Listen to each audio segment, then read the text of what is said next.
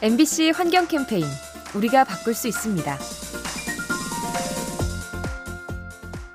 조선시대 김정호는 27년에 걸쳐 대동여 지도를 완성했다고 하죠.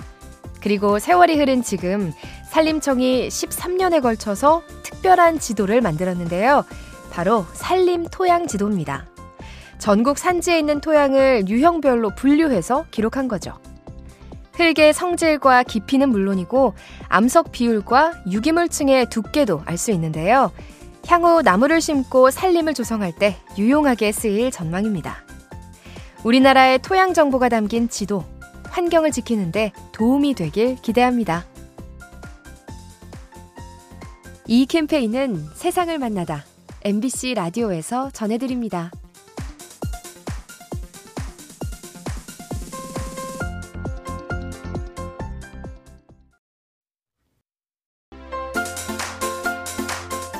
MBC 환경 캠페인 우리가 바꿀 수 있습니다. 얼마 전 경기도 분당에서 30년 넘게 살아온 나무 70그루가 일제히 뽑혀 나갔습니다. 인근에 신축 호텔이 들어서는데 교통 정체가 우려된다며 가로수를 잘라낸 거죠. 그런가 하면 강원도 태백에서도 비슷한 일이 있었습니다. 새로운 가로수를 심기 위해 20년간 자라온 벚나무 60그루를 모두 베어버렸죠. 가로수는 미관상의 기능뿐만 아니라 도심의 열기를 식혀주는 고마운 존재죠. 온난화 시대의 버팀목이 되어주는 나무들. 너무 쉽게 베는 것은 아닌지 돌아봐야겠습니다. 이 캠페인은 세상을 만나다 MBC 라디오에서 전해드립니다.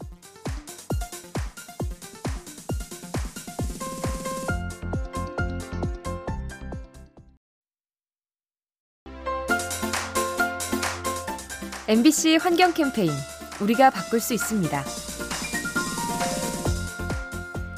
최근 바다에 미세 플라스틱이 늘고 있는데요. 이 많은 입자가 어디서 유입되는 걸까요?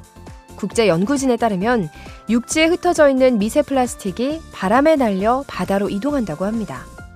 도로 위에 타이어 가루나 농경지의 비닐 조각이 대표적인데요. 무게가 가볍기 때문에 하늘로 떠올라서 멀리까지 날아갈 수 있죠. 이런 식으로 해양에 가라앉는 미세 플라스틱이 연간 수천만 톤에 달하는 것으로 추정됩니다. 바람에 날려 퍼져나가는 플라스틱, 경계심을 가지고 줄여야 합니다. 이 캠페인은 세상을 만나다 MBC 라디오에서 전해드립니다.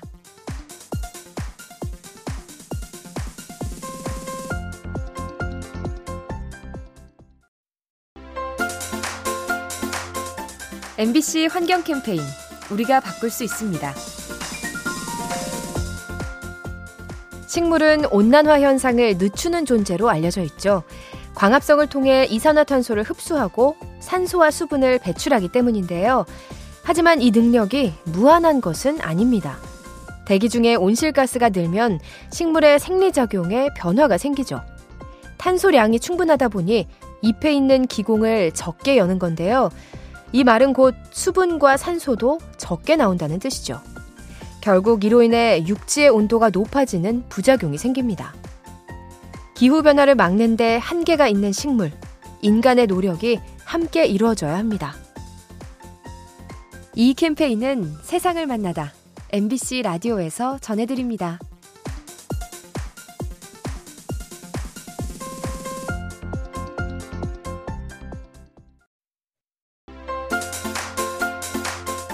MBC 환경 캠페인 우리가 바꿀 수 있습니다. 1인 가구와 맞벌이 가정이 늘면서 간편한 즉석밥이 인기를 끌고 있죠. 하지만 플라스틱 용기에 담겨 있어서 매번 쓰레기가 나오는데요. 이 문제를 해결할 방법은 없을까요? 그래서 국내 즉석밥 제조사가 용기 수거 체계를 도입하기로 했습니다. 대형마트에 전용 수거함을 설치해서 용기를 모은 뒤 재활용을 하는 거죠.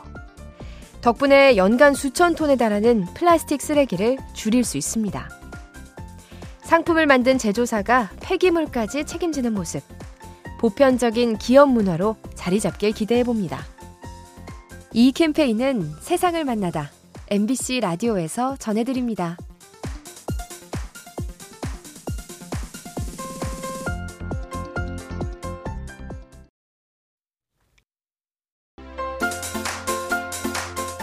MBC 환경 캠페인 우리가 바꿀 수 있습니다.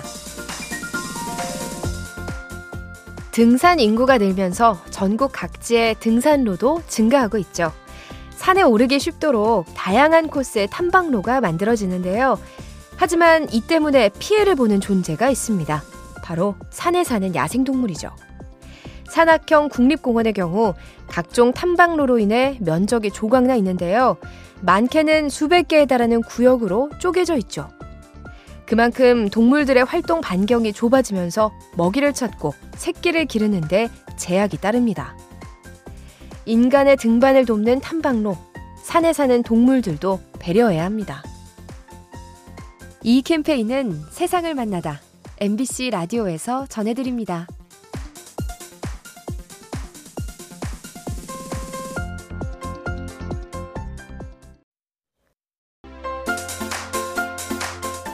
MBC 환경 캠페인 우리가 바꿀 수 있습니다. 바다에 버려진 플라스틱 때문에 거북이와 바다새들이 피해를 입고 있죠. 그런데 문제는 여기서 그치지 않습니다.